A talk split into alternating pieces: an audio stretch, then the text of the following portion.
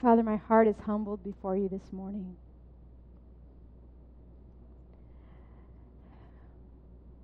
To know that when I was an enemy of God, when I was lost and broken and rebellious, when my heart has run a thousand miles in every direction but towards you, you died for me. Jesus, you counted my life worthy. Jesus, you you called me a, a treasure.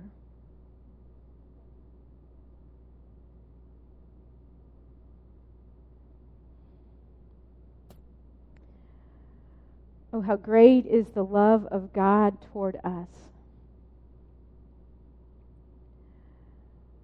Father, in this tender, holy moment, I ask that you would minister to our broken hearts the deep truth of the depth of your love for us. Of the way you value us. That you have adopted us as daughters.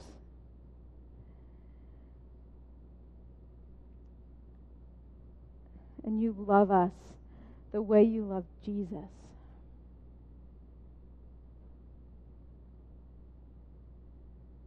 Father, I pray that you would continue um, to speak a message of grace. Father, I ask that you would use even me this morning to share um, a message from the depths of your heart.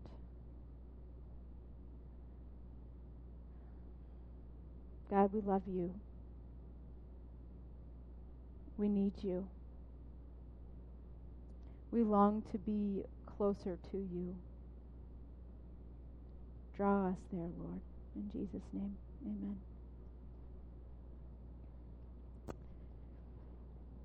In high school, I was a softball player.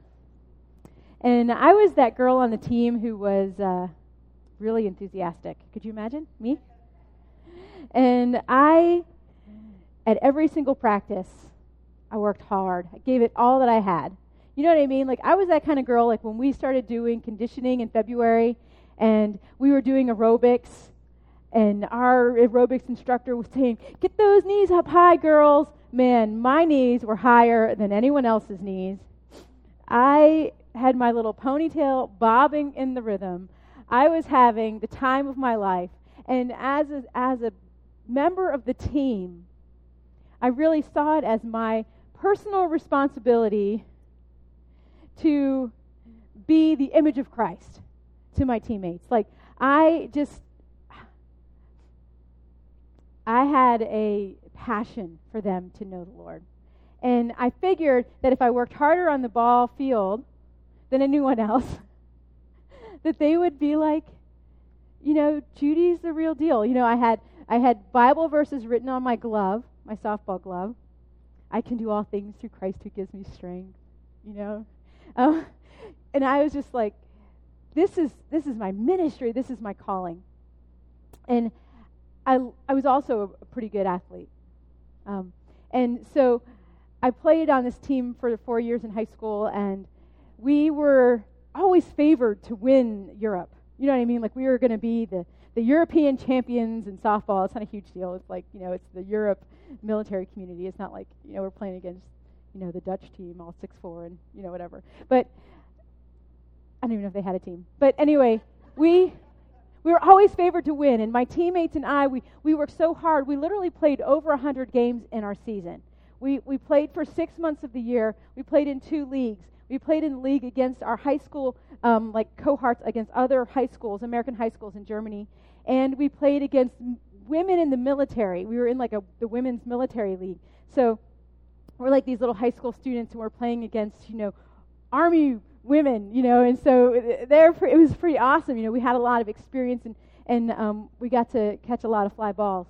And so it was after my junior year, and remember it's the military community, and so like by the time we got to the championship games, I, I say championship, it's really not a huge deal. It's not a big deal. I mean, like it's the military community. Think small, don't think big. Okay, so we got to the championship game, and by the time we got there, our shortstop had had to go back to the states. Like I don't know if she's going to college or whatever, but she she wasn't any she wasn't with us anymore. And so I, who played left field for um, all of high school, uh, I had to move in to play shortstop. And um, shortstop to me was a very boring position. It was always the same thing to do: ground ball, throw to first, ground ball, throw to first. Right out in left field, you got to catch like fly balls, and every play you made, you were amazing. You know what I mean? Like they're like they don't expect you to be able to catch. I don't know, but like so like everything you did like and i, I remember sometimes i'm, I'm kind of rambling now sorry but i remember like jumping you know just to make it look better. You know like wow judy's judy's a good athlete you know? I don't know y'all i was a mess i still am. But anyway i was playing shortstop. We had literally had to get like one more out and then we were going to be it. We were going to get that first place trophy for the first time ever and the the long fly ball was heading out to left field. There stood Melissa DeBolt, who was our catcher, was now playing my position in left field. There stood Melissa DeBolt, and I turned around and I was like, she's got this. This is an easy catch. This is just a pop up, left field. And I'm like, you know, making acceptance speeches. I'm, I'm, I'm thinking about how I'm going to lead the prayer time with our team, you know, thanking God, ready to start press play on the We Are the Champions tape that I had, cassette tape, and and I and I see this long fly ball, and I'm like, if she just stays where she's at, she's gonna catch this ball. She just has to, she to keep her feet planted right there. Wouldn't you know it? She starts running toward me. At, I'm like, no, no, Melissa, stay where you're at. That ball sailed right over her head. And I was thinking, man, if I was out there, I would have caught that ball because I had caught that ball hundreds of times. It was an easy catch for someone who played left field. But for someone who spent their time behind home plate, it wasn't an easy catch. And we lost. And my little cassette of We Are the Champions mocked me on the long drive back to Heidelberg. And all this to say, there is a place for you in the body of Christ. That is your place. There is a role for you. That is your role to play. And we need you. We need you If my friend Demetrix was still at catch at shortstop that day playing the position that she played better than anyone else on the team. And I was still out there in left field playing the position I played better than anyone else on the team. Then maybe I would have caught that ball. And I would have been able to make that acceptance speech and tell these girls it was all for the, gl- the glory of God. Because I believed it in my heart. But that's what we're going to talk about today is that God has given you a very special place within our community. And we need you. We need you. Let's read. Um, okay, so last night, I don't know if you guys were like, kind of like, wait a second, there's something wrong here. I was probably reading to you from the message. And I think it was um, the New Living Translation. Anyway, I, I like the message sometimes for stories anyway. So um, actually, I like it. Period. I don't usually speak out of it, but I, I do like it. Anyway, so forgive me if you were like, "Whoa, I'm kind of freaking out here." Those words are not the same as what Judy's reading. It was still from the Bible. It's just the Message Bible. okay, Romans chapter 11 says, "Oh, how great are God's riches and wisdom and knowledge! How impossible it is for us to understand His decisions and His ways. For who can know the Lord's thoughts?" Who knows enough to give him advice? And who has given him so much that he needs to pay it back? For everything comes from him and exists by his power and is intended for his glory. All glory to him forever. Amen. And so, dear brothers and sisters, Romans 12, I plead with you to give your bodies to God because of all he has done for you. Let them be a living and holy sacrifice, the kind that he will find acceptable. This is truly the way we worship him. Don't copy the behaviors and customs of this world, but let God transform you into a new person by changing the way you think. Then you will learn how to know what God's will is for you, which is good and pleasing and perfect. So here we have the introduction of a discourse on the ways in which God is going to change our minds. He needs to rewire our thinking. We have thought for so long that life is about me and it's for me and I need to watch out for me that God needs to take the me out of me and replace it with Himself. So we begin our readings with a reminder of who God is. Romans 11 ends with, Oh, how great are God's riches and wisdom and knowledge, how impossible it is for us to understand His decisions and His ways.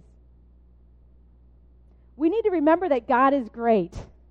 Okay, do you get it? Like, to, for us to go into um, Romans chapter 12 and think about all the things that God is calling us to do and to be as His church, we need to first have our minds in the right place. We need to have the right perspective on who is God. You know, I need to know that God is God and I am not. I don't sit on His throne. I don't give Him advice. I don't instruct him on how he's supposed to make the world move. I don't even know if the sun stays in one place or if it moves. My son told me it moves. I don't know. God knows all of this stuff. You know what I mean? Like, I am not God. And so, for me to begin to have my life's perspective change, I need to have a better understanding of who God is. I need to have a better perspective, a godly, a biblical perspective on who is God. You know, I think we, we kind of try to flesh out things so much. You know what I mean? Like we just try to be better, do better. I just want to I just want to be a better person. I just want to be a better Christian. But but if we don't begin first with the foundation of this closing verses of chapter 11, then um, it's not going to last because I'm still sitting on my throne, right? I mean, I'm the one who's making the changes in me. Does that make sense? If I need God, thanks, Michelle. If I, I'm like, go on, girl, help me out. If I need God, if I need God to rewire my thinking, then there is an essential problem that I'm dealing with. It's my mind. My mind is screwed up. I've got faulty thinking. And so God Himself has to do that supernatural work in us. It is only God that can change this 39 year old mind that has been thinking faulty things for 39 years. I can't just decide in one moment, okay, I'm, I'm going to start thinking better. Right? I need God to change me. And I need Him to do that first by giving me a better perspective of who He is. Who is God? You know, this morning when I got out of bed, it was God who was giving me air to breathe. It was God who was making my heart beat. It was God who was making my mind function, although if you talk to Melissa, it wasn't functioning well. Thank you, Holly, for your prayers. I need to know that my life is not about my glory or accomplishment. It's not for my own pleasure or to make my dreams come true. I need to know that I am not the hero of my story. I'm not the star of the show, not even Judy's show, not even Judy's world. It's not about me. It's never been about me. We begin, we begin our conversation about what it means to be a body with the idea that we are just a small part of the whole and that God Himself is sustainer and creator. Does that help us with our perspective? Right? If we are a body, kind of takes the pressure off for me to know that God is sustainer and creator. You know, does, y'all have lived for a long time trying to be good enough. It has broken my heart over and over. But if I'm able to have that perspective that God is good enough, I could take a deep breath and say, okay, God, you do it. You can use me, but you do it. I need you. We exist by his power and we're intended for his glory. Let him have it all. Let him have all the power and the glory because it belongs to him. And so Paul commends us to give our bodies to God because of all God has done for us. So here we have this transition into chapter 12. God is amazing, high and lifted up. Nobody's giving him advice. Because of who God is, therefore, present your bodies a living sacrifice, holy and acceptable to God. The New King James Version, it says, which is your reasonable service. Present your bodies holy and acceptable to God. This is your reasonable service. This is the only reasonable response to God. I love that. It's reasonable. The only proper way to respond to the godness of God and the call of God, you can have me. I present my body to you. It's reasonable. I give it to you as a holy sacrifice. God has given us everything, so it is only right that we give everything back to Him. In the NIV, this verse says, This is your true and proper worship. I love when Melissa and I were emailing back and forth, she, she kept calling it musical worship. And I love that she did that because even in that tiny little phrase, Melissa herself was recognizing this is not the only worship that we do. You know, she's saying musical worship. That's a part of worship. But for me to present my body to Christ is my worship, is my spiritual act of worship every day. Every day we don't come together as a congregation and stir up praises. But every day I'm called to present my body a living sacrifice, which is my spiritual act of worship. So I think Melissa, in doing that, has the proper perspective. Um, okay. So, this is how we attribute worth and praise to God. This is our reasonable response. We give Him all we have. It's that simple. He gave us Jesus, we give Him us. Is that a fair deal? Yeah, it's not even a fair deal. It's not a fair deal. You know what I'm saying? I mean, Jesus. Can I go any lower to say Judy? Can I dig 30 feet deep and say, Judy, it's not a fair deal. But it's the, it's the invitation that we have because of all he has done for us. You can have me. I've got no right over me.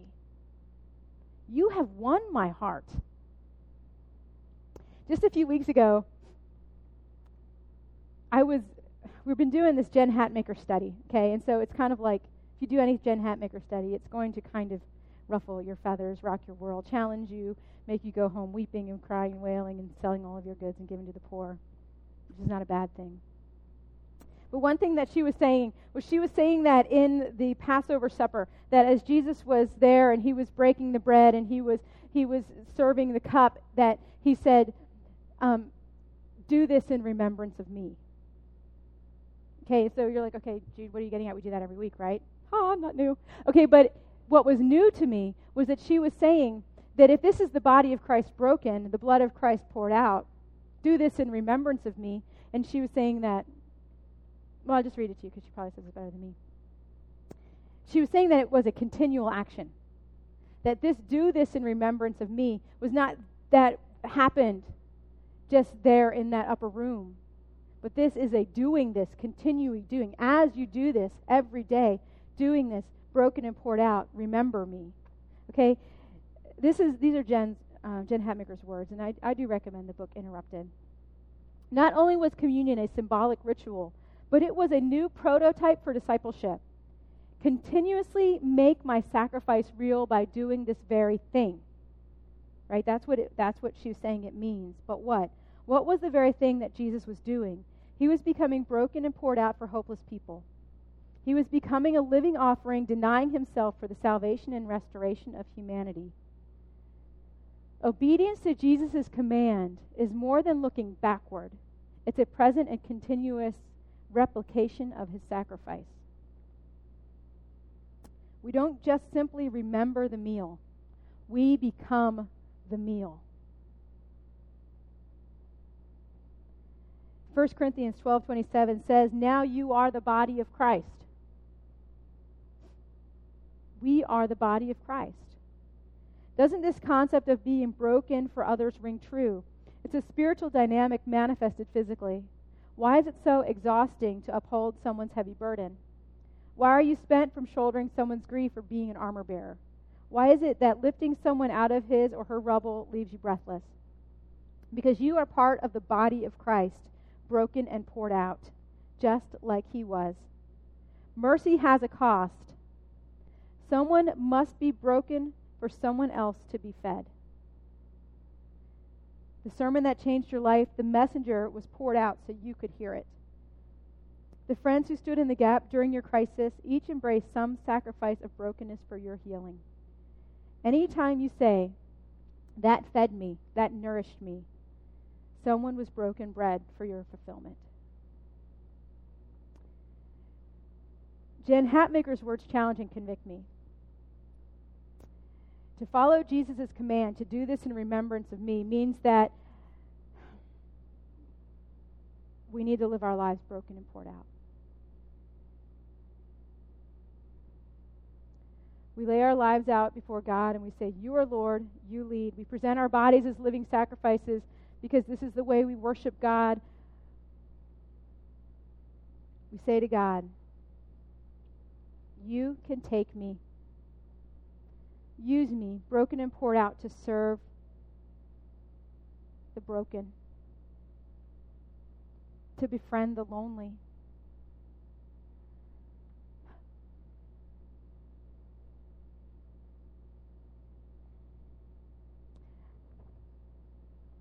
This is not a comfortable place to be all the time. I've been there. I experienced that. I experience it right now as I share with you. You know, to say to, to, to say, God, I'm willing to be broken and poured out, puts you in a place of vulnerability. And it also puts you in a place of being spent. You know what I mean? Like, I don't want you to think, like, there was a, a couple Sundays ago, there were several women that I loved that, that needed prayer. And I was teaching um, a, a class, our journey group. There, there, there, there were several day, moments in that day where I was just broken and poured out. And at the end of the day, I was tired. I'll be honest with you. To say, to say, yes, you go and be broken and poured out, and God is just going to give you supernatural energy. And at the end of the day, you're just going to be running around. Just, it's, I'm not. That would not be true. That would not be an honest statement. To say that I'm willing to stand before you and be broken and poured out also says that I'm willing to stand before you in a place of vulnerability. And that when I leave here, Satan may mess with me because of what I told you. I'm willing to go there. Because God has given me a message. You know what I mean? To say I'm willing to be broken and poured out means to say I am willing to go to battle for your heart. And in a battle, there are casualties people get wounded, it means I'm willing to go to the front lines. Broken and poured out because that's what Jesus did for me, and that's what he is calling the body of Christ to do. Not just me. Not just Danielle, who has to live this radical life of faith following a, man of faith. It's the body of Christ that needs to be broken and poured out. So, as we consider that, okay, God, you're calling me to live this life of broken and poured out, we're going to look and we're going to see how is this going to happen? What, is, what are the tools that God gives me to live broken and poured out? When I get broken and when I start pouring out, what's going to what's going to fall on people? You know what I mean? Like, is it what's going to just gush out of me? What, what have you given me, God, to give away? Do you know what I'm saying? Am I going to just be broken and poured out in a slobbering mess? No, that's not, that's not the point. The point of broken and poured out is to say, God, whatever it is that you've given me, I will extend it as a gift to the body because it's not mine in the first place. And whether they reject me or accept me, whether the enemy messes with me or I'm shielded by this amazing angel army, I'm willing to go there. Why? Because it's my reasonable response to God. It's my reasonable response. All that God has done for me, what is He asking? He's asking for my heart. He's asking for my hands and feet. Romans 12, chap, um, verse 2 says, let God transform you into a new person by changing the way you think. Then you will learn to know God's will for you, which is good and pleasing and perfect. Ah, okay, let's just talk about something practical for a moment here, Judy.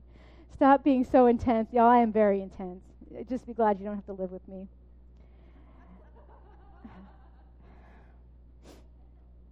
God's will for you, good, pleasing, and perfect. Here's where Romans 12 becomes more specific. What does it actually look like? For me to walk according to God's good, pleasing, and perfect will. What does it mean for me in a practical sense? Uh oh. Sorry, girls. I'm going to go back into intense. Rome, I think that what we're going to see is he's going to show us that in the rest. This is kind of a discourse, um, this bit in Romans chapter 12, on what does it mean for us in a practical sense to live our lives broken and poured out as a body. Um, Romans 12 says, because of the privilege and authority God has given me, I give each of you this warning. Don't think you are better than you really are. Be honest in your evaluation of yourselves, measuring yourselves by the faith God has given you. Just as our bodies have many parts and each part has a special function, so it is with Christ's body. We are many parts of one body, and we all belong to each other. I love that Paul begins this with uh, kind of a warning about for us to have a sober opinion of ourselves. Don't think you're better than you are. Don't. Why? Why would he begin his phrase with this? I kind of have a couple of ideas of why perhaps he may begin with have a sober opinion of yourself. I think the first thing is if I have a sober opinion of myself, then I'm going to realize at a deeper level that I need the body of Christ. Right? Like, if I think that I can live this Christian life on my own, I've got this amazing faith, I've got my Bible, I have a couple of um, tunes on my iPod that encourage me in, in Jesus. I listen to Tim Keller sermons, which makes me awesome.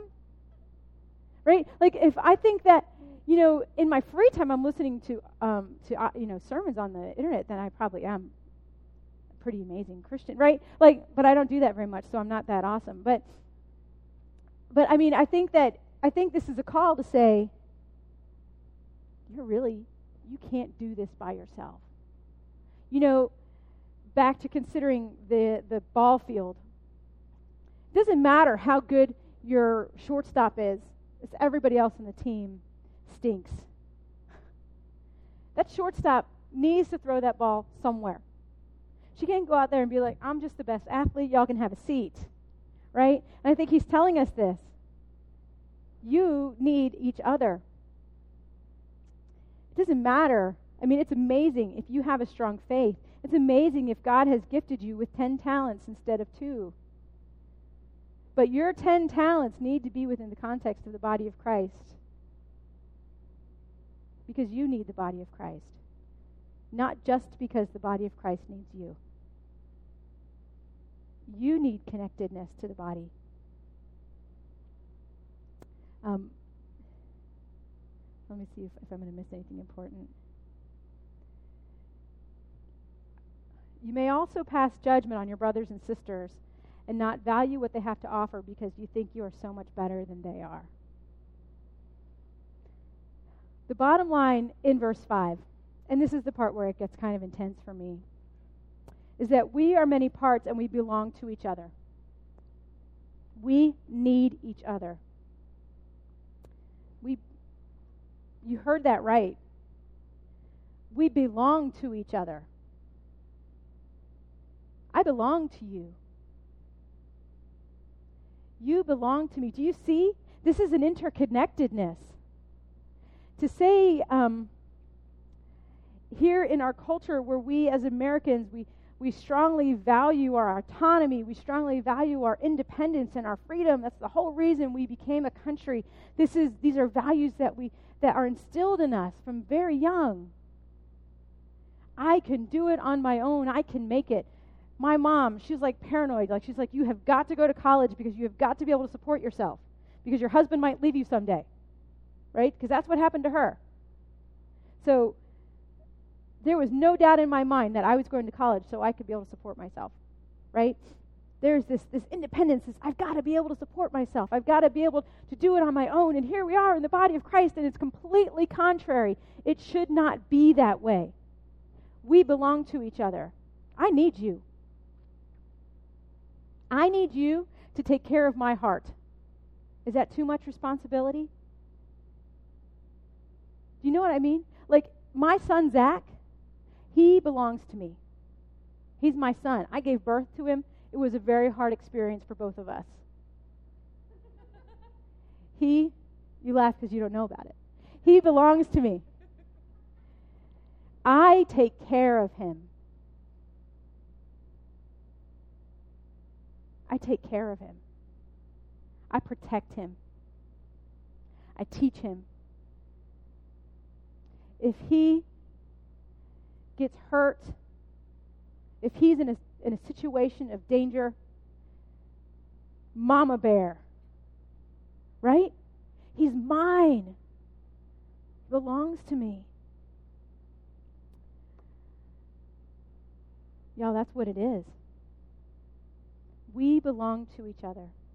I want you to look at each other right now, I'm taking a, a cue from my pastor, and tell each other, I belong to you.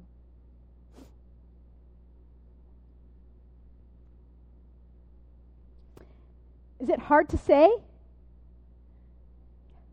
Yes, thank you, Bethany. It is. It is. Because does saying that I belong to you mean that I have to trust you on a deeper level?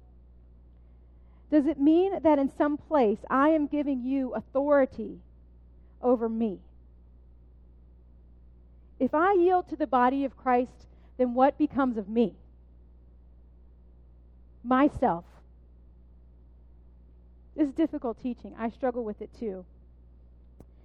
To say that I belong to you means you have to care for me, you have to be responsible for me.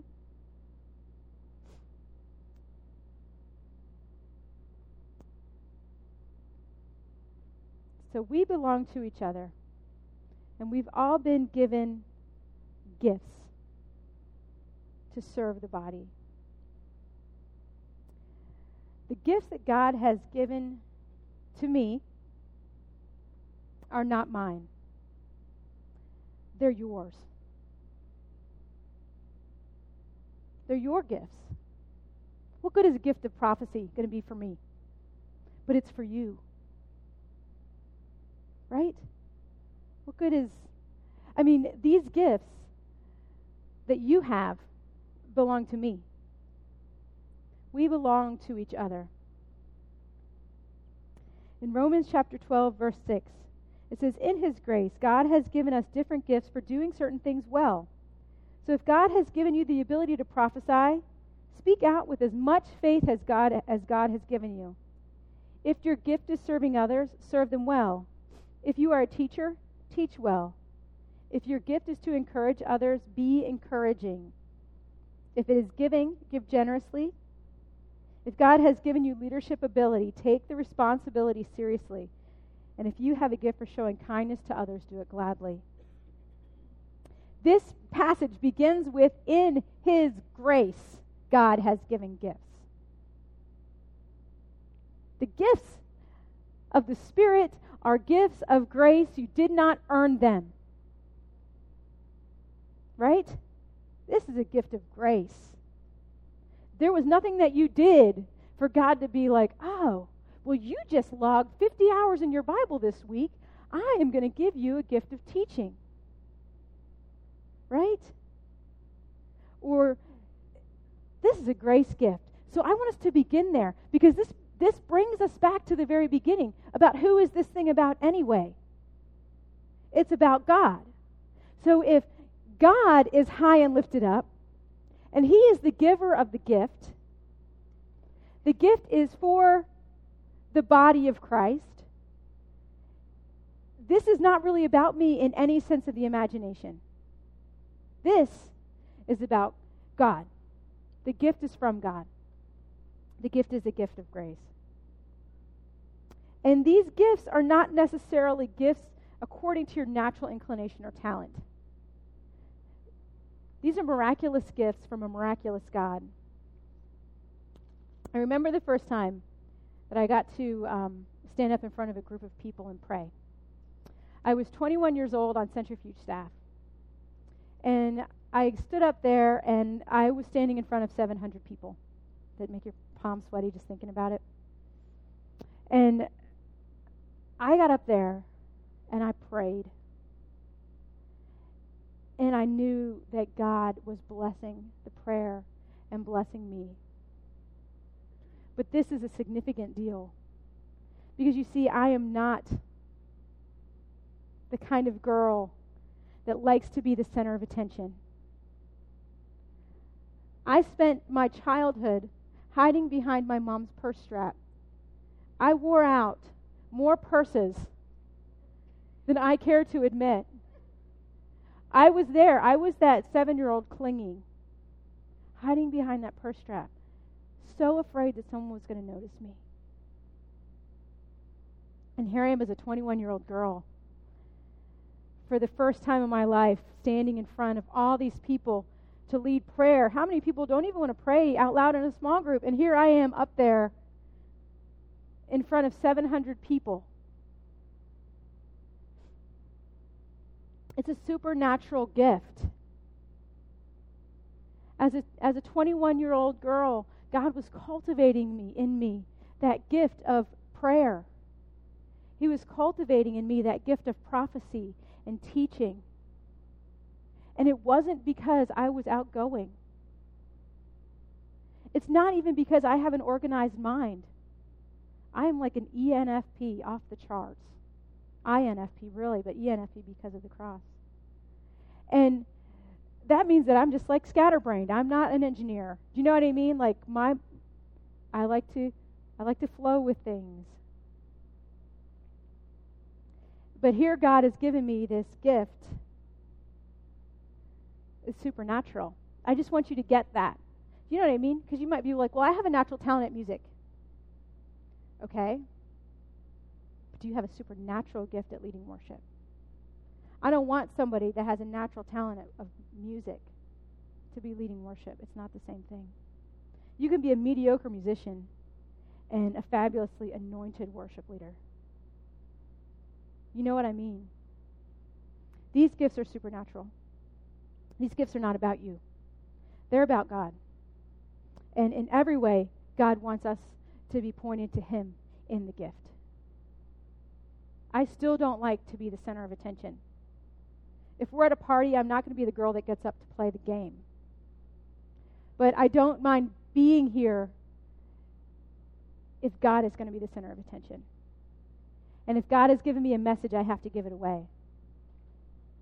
They just want to play with the door. It's fun.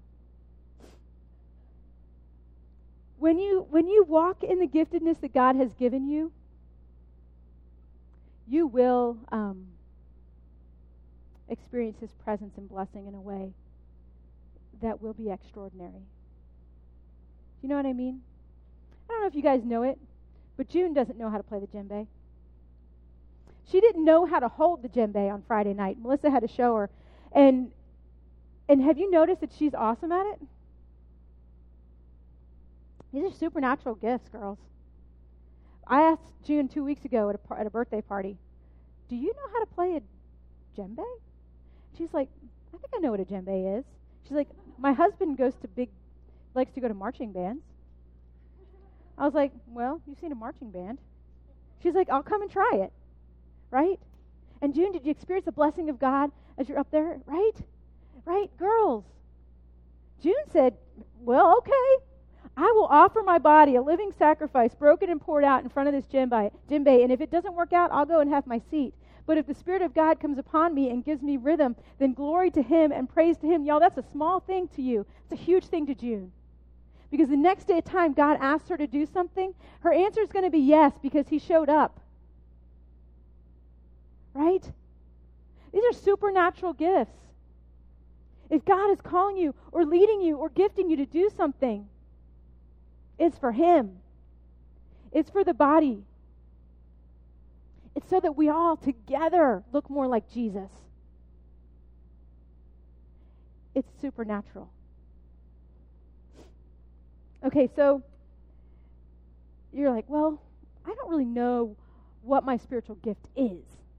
Right? Like, how am I going to know what my spiritual gift is? And I'll be honest with you, like the spiritual gift inventories and all that kind of stuff, to me, they're a little, they're like, they're like probably a couple notches above those inventories that used to take in the 17 magazine when you were in high school. You're, Paula remembers those. She's probably going to blog about it in a couple days. And and they're fun. You know, they're they're kind of nice. And actually, they're notches above that. I say because I think that they can provide some insight. You know what I mean? Like they're not they're not worthless by any. Please don't hear me say that. By any sense of the imagination, take the test it may help you to see what kind of makes your heart beat. You know what I mean? It might help you to see like what what you are passionate about, to place your to to to be able to write it down, see it in black and white. I wow, I I must I really do enjoy hospitality. That really does make my heart beat a little bit faster. So take those tests, but when you take those tests, don't just leave that paper sitting there on the table and go have coffee and not think about it again. Do you know? Begin to use those gifts. And sometimes beginning to use those gifts just is an act of obedience. I will try it. God, God has given me an opportunity to play the djembe. Okay, I'll try it. As an act of obedience, I'll give it a shot. I don't know. I mean, the man house is kind of scary, but I think that God has given me a heart to serve the poor. But what is it going to be like for me to actually walk in there? I'll try it. I'll give it a shot. I'll try it on. Wow. This feels this feels pretty good. I feel the presence and the approval of God on me. I feel the power of the Holy Spirit in me. I might do this again. Do you know what I mean?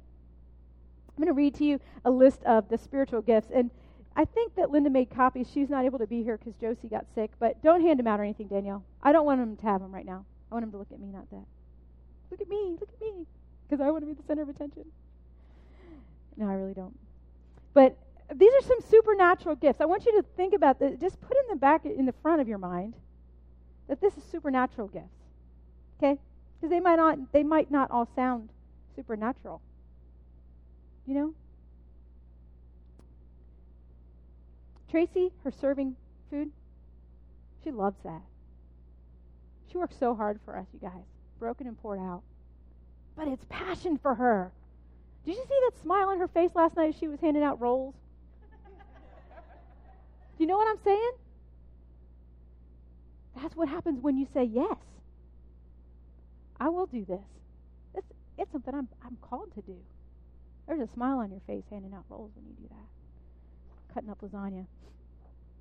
The gift of administration, the gift of apostleship or ministry or missionary, craftsmanship, um, discernment, evangelism, exhortation, faith, giving, hospitality, intercession, knowledge, leadership, music, prophecy or preaching, serving, shepherding, teaching, wisdom, miracles, healing, tongues, and interpretation of tongues. Just let that stop. Let's just stop a minute and let these amazing supernatural gifts just kind of sink in. These are gifts of wisdom, healing, mercy, helping, service. These supernatural gifts. When you do them, you experience the, the power of God through you. Don't you want that? Y'all, I'm a junkie on the power of God through me. Karen is too. I don't know where she went, but she's a junkie too. She loves to teach God's word. I guarantee you the reason she loves to teach God's word is because when she teaches, she feels his presence in a supernatural way. That's why I like to. Besides the fact that I love you and I want to share the message with you, I get this extra bonus of the presence of God and just moving through me. It's a unique and beautiful thing. These are supernatural gifts. Imagine if all of these gifts are represented in our body. I'm not saying that they are, but just let's imagine. I just, I just uh, ch- ratted you out, Karen. You have to ask somebody later. Imagine if all the saints in our community were walking in the Holy Spirit with a transformed mind, fixed on Jesus, and just employing these gifts to serve the body. Imagine that. I want to see these gifts put to use. What is God stirring in you? What is He giving you a heart to step into and to do in His name? We are called to be in Christ, but doing is a natural outpouring of being. We don't just be, we do. For the longest time, my life message has been to abide in Christ. And it will be until my dying days. Abide in Christ, and you will bear much fruit. Our abiding yields fruit. These are supernatural gifts the Holy Spirit has given by His grace to everyone who is in Christ. The body needs you to use them in order to function.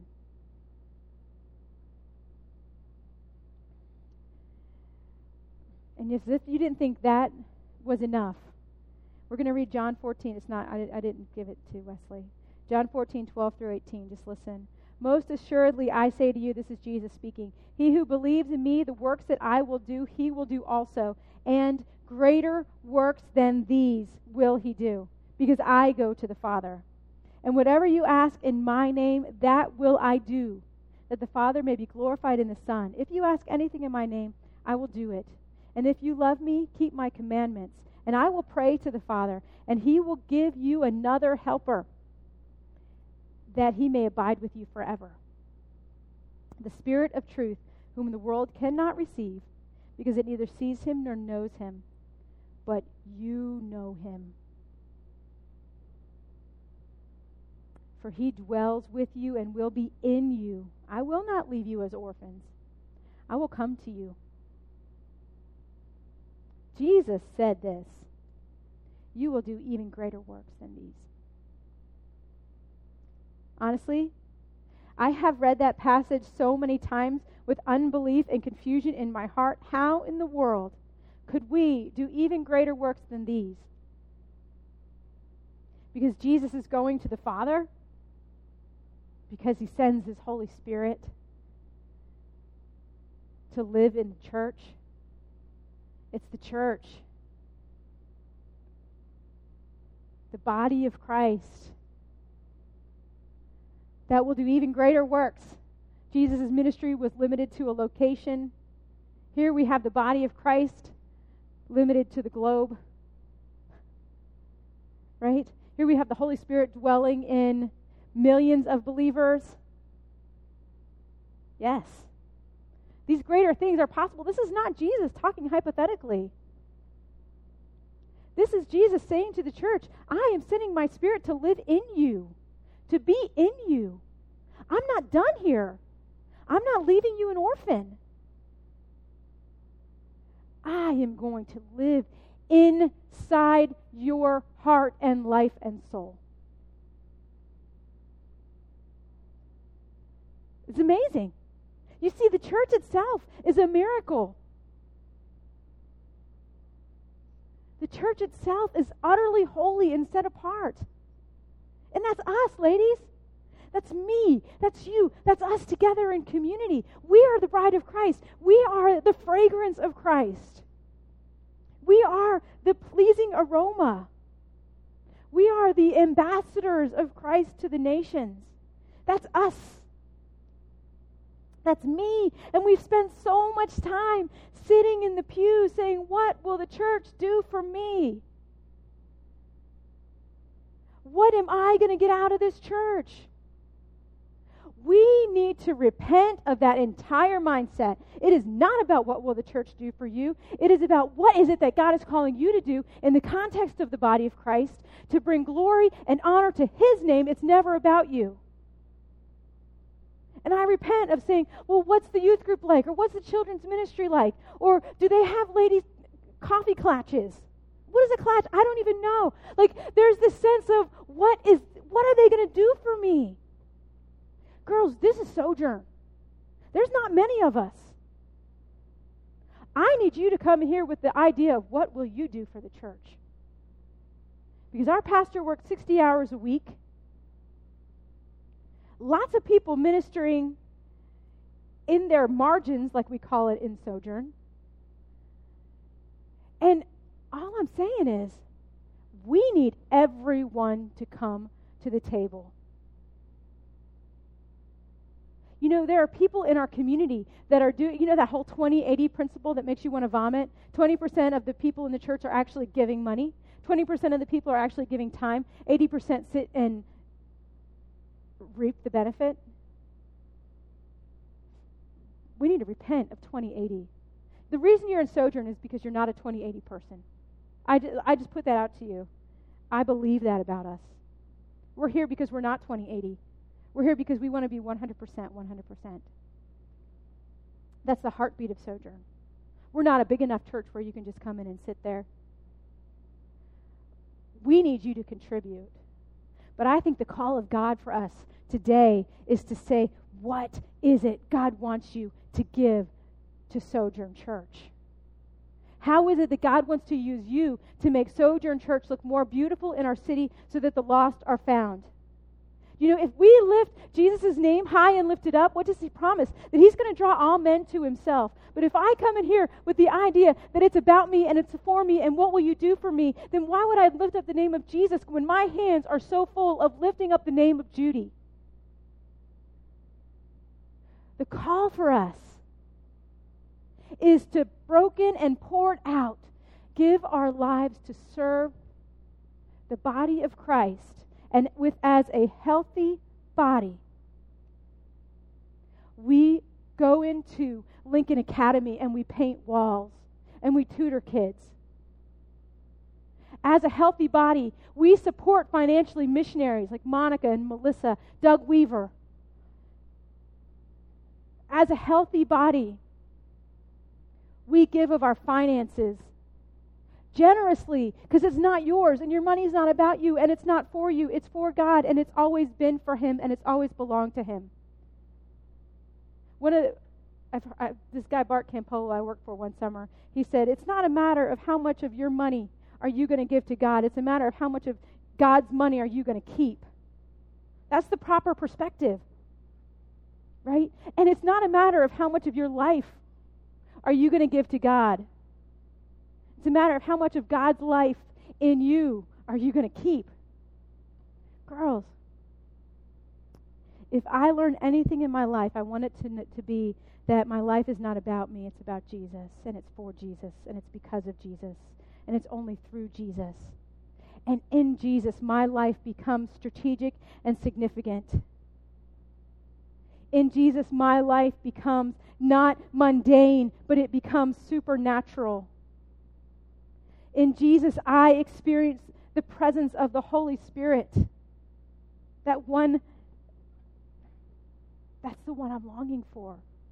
In the church, gathered, I experience the presence of the Holy Spirit. God comes and meets with us, ladies. He comes and rubs shoulders with us in the body of Christ. This call saying we belong to each other. It's not about me. I live my life broken and poured out.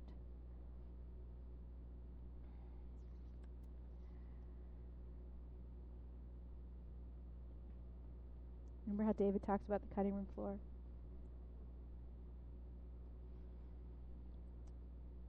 The um, I want to just give one plug for the Holy Spirit that I'm not going to take off, that I'm not going to throw on the cutting room floor. Unless that we unless we allow the Holy Spirit to transform our lives, we are absolutely no good to anyone. If I say to God, you can have me, but the moment it feels uncomfortable, back off, then I am not being the person that you need me to be. I am not being the person who will receive an abundant blessing from God. We need the Holy Spirit to fill us. He's not, Jesus is not your co pilot. You don't even have any business behind the wheel. You hear me? It's the Holy Spirit. We need the Holy Spirit. I need the Holy Spirit to come and, and burn and, and, and purify and refine and, and fill me and remind me of who God is. Isn't that what he, Jesus said he was going to do? He's going to remind you of all the things that I've taught you. The Holy Spirit, I need the Holy Spirit to speak truth to my mind. I need the Holy Spirit to tell me, Judy, you need to go and say this word to this person because she's hurting. And in that moment, what am I going to say? Are you kidding me? She's going to think I'm nuts. This has happened to me quite a bit. And I go and I just say it, and I walked in obedience for that moment, at least once, right? if, if you're ever going to know really what this gifting is that you have, if you're ever going to walk in the gifts that the Holy Spirit has given to you, you need to walk with the Holy Spirit. The Holy Spirit is not safe, like the whole Aslan thing, but he's good, right? It's not, it's not, the Holy Spirit's not going to just, you know, oh, you know, let's try to see how we can live a comfortable life. But that's, that's not what it's all about. That's not life. We need to completely redefine what we think life is, right? We need the Holy Spirit. I'm going to tell you.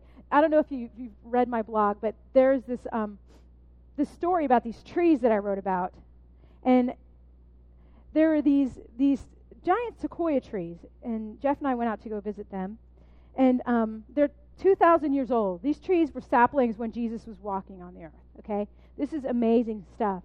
And the Forest Service, in order to preserve the trees, tried to control any sort of natural fire that would happen in the forest. So, forest fires are a part of life in the forest in California. But because they wanted to suppress, you know, protect the trees, they stopped the forest fires from happening. And so, after about 100 years of fire suppression, they realized that the giant sequoia trees were not reproducing. They were, there were no saplings. And a professor at a local university said, I think I know what we need to do. We need to set fire to the forest. And you know, of course, the Forest Service is like, you're nuts. What are you talking about? You know, blah, blah, blah. And they finally said, okay, you can set fire to this one section of the forest. And what they realized when this fire was burning in the forest is that the fire was necessary for the giant sequoia trees to loosen their seeds from their pine cones that were 200 feet above the canopy. They wouldn't reproduce without fire. The, the underbrush of the forest had become so thick that even if, a, even if a seed hypothetically could have fallen to the forest floor, it would have had absolutely no chance of survival because it would have been choked out by all of the birch trees and the poison ivy or whatever they is they have out there. And these little saplings had no, no opportunity to grow. So, in trying to preserve these great trees, they hurt the forest. They kept those great trees from becoming great many trees. And we have done this in the church.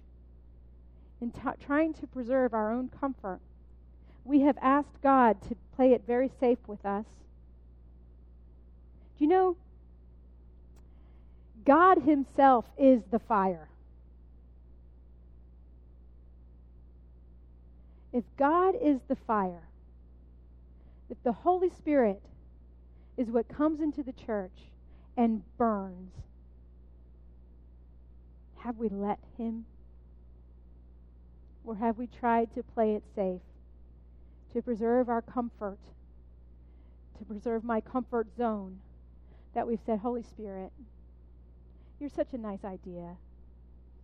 And I appreciate your wanting to be involved. But we're about to have a potluck. And even though you want to move in the service, we got to go eat some chili. And there's gorillas in there. And they're going to start throwing that chili around. so, girls, we need to welcome the Holy Spirit. We need to welcome. Why? Why do we need to welcome the Holy Spirit? Because once again, it's not about me. And it's not for me. It's about God. And it's for God. And when I trust God with my heart, when I believe who He is, that He's high and lifted up, I say to God, fill me with your presence, all of me. Use me in the body broken and poured out, walking in the giftedness that you've given me to serve the body, to give away to the body. Because that is the way that you are glorified. That is the way that you're honored. We're going to go into a time of communion together. And in this time of communion, your small group leader is going to take, like, as you see, when your small group leader gets up, and small group leaders just do this one, one group at a time, you follow your small group leader. And your small group leader is going to serve you communion. And when she looks at you in your beautiful eyes, and she says, This is the body of Christ, broken and poured out, I want you to see yourself there. That as we do this in remembrance of the broken body of Jesus on the cross, that we also embrace the idea that God is calling me to be broken and poured out within the context of this community. Let God minister that to your heart. I am not going to pretend to completely understand this concept. But let's together allow God to speak that truth into who we are. What does it mean for me to be broken and poured out? What does it mean for me to be filled with the Spirit of God and that when I am broken and poured out, what pours out of me is the ministry of the Holy Spirit? Each one of you is significantly gifted. As I get to know you better, I'm amazed that we are in community, that God lets me be around such amazing ladies with a heart for orphans, with a heart for community, with a heart for the poor, a desire to make people laugh and just a smile at the end of the day. Whatever it is that God has given you, I'm amazed. You know, to go into school every day and love on kids who are home fatherless. You ladies are amazing because God has called you to himself. And He's filled you with His Spirit. The invitation today is to say, God, here I am, broken and poured out. Minister to people through me. Let me pray. And then Melissa is going to come up and sing an amazing song. And um, y'all, you, do you want to do something else? Sounds good. Father God, we come before you today humbled that you would choose a wretch like me. Humbled that you would call us today to be broken and poured out, to say, Jesus, that you, you were broken and poured out first. That you continue to be broken and poured out through the church and the world. God, I pray. I pray that your Holy Spirit would fill us. I pray that you would make room for yourself in us and that you would burn away the dross and the things that keep us from walking in true intimacy with you and that you would um, renew us today in our hearts. God, I ask that you would stir up giftings in this group. Father, I pray that these women, each one, that they would see that they have special gifts of your Spirit. Father, I pray that you would manifest the gift of healing on some of our ladies, that you would manifest the gift of, of prophecy, of helps, of administration, of um, language. Father, I pray that you would stir up in our ladies um, gifts that will edify the body. Father, I pray for our men. Oh, Lord, I pray for our men. God, I ask in the name of Jesus that you would call them to be broken and poured out for the body of Christ. Father, I pray that the men of our church would, would lead in brokenness. Father, I pray that they would lead filled with your Holy Spirit's presence. Father, I pray that David would just be raised up to be a man broken and poured out before the community, setting an example of what it means to give it everything he has. Father, thank you so much for men of our church. God, I just I just ask that right now as you stir up in us a desire to know you better, a desire to see you high and lifted up, a desire to really live out this life with you, a desire to not just be pew sitters but to be kingdom builders. Father, I pray that you would stir that in the men of Sojourn. God, speak this word to David. Speak the word to David to give him to carry this ball to the finish line. Lord, we love our pastor. We commend him to you, a man um, full of your spirit, Father. I pray that you would give him wisdom and courage to continue to lead. God, we want you to do this in all of us. I love these women, but we love the men of Sojourn and we love the children of Sojourn. And God, would you do that in our children? Would you stir up in them giftings from your Holy Spirit? Would you teach them to pray, to be warriors in prayer? Father, I pray that our preschoolers would be warriors in prayer. Father, I pray that they would be, they would be boys and girls who, who know how to pray, who go to prayer. I thank you that I see you doing that in my own son. I pray that you would do that in all of our sons and daughters. God, would you do what only you can do? Would you do what only you can do, God? And would you let us be a church that with strong hands lifts up the name of Jesus in our city. That we would see people come to salvation. Father, we don't want to be those giant sequoia trees that bear no fruit. And we don't just want spiritual gifts, and we don't just want the fruit of patience, joy, love, kindness. We want the fruit of conversion in our city. God, we want people saved. We want people to be called out of darkness and into light. And would you use us as that kind of community? Would you let us love each other so much that the world around us would see the extraordinary love of God and that they would want some of that? Broken and poured out. In Jesus' name, amen.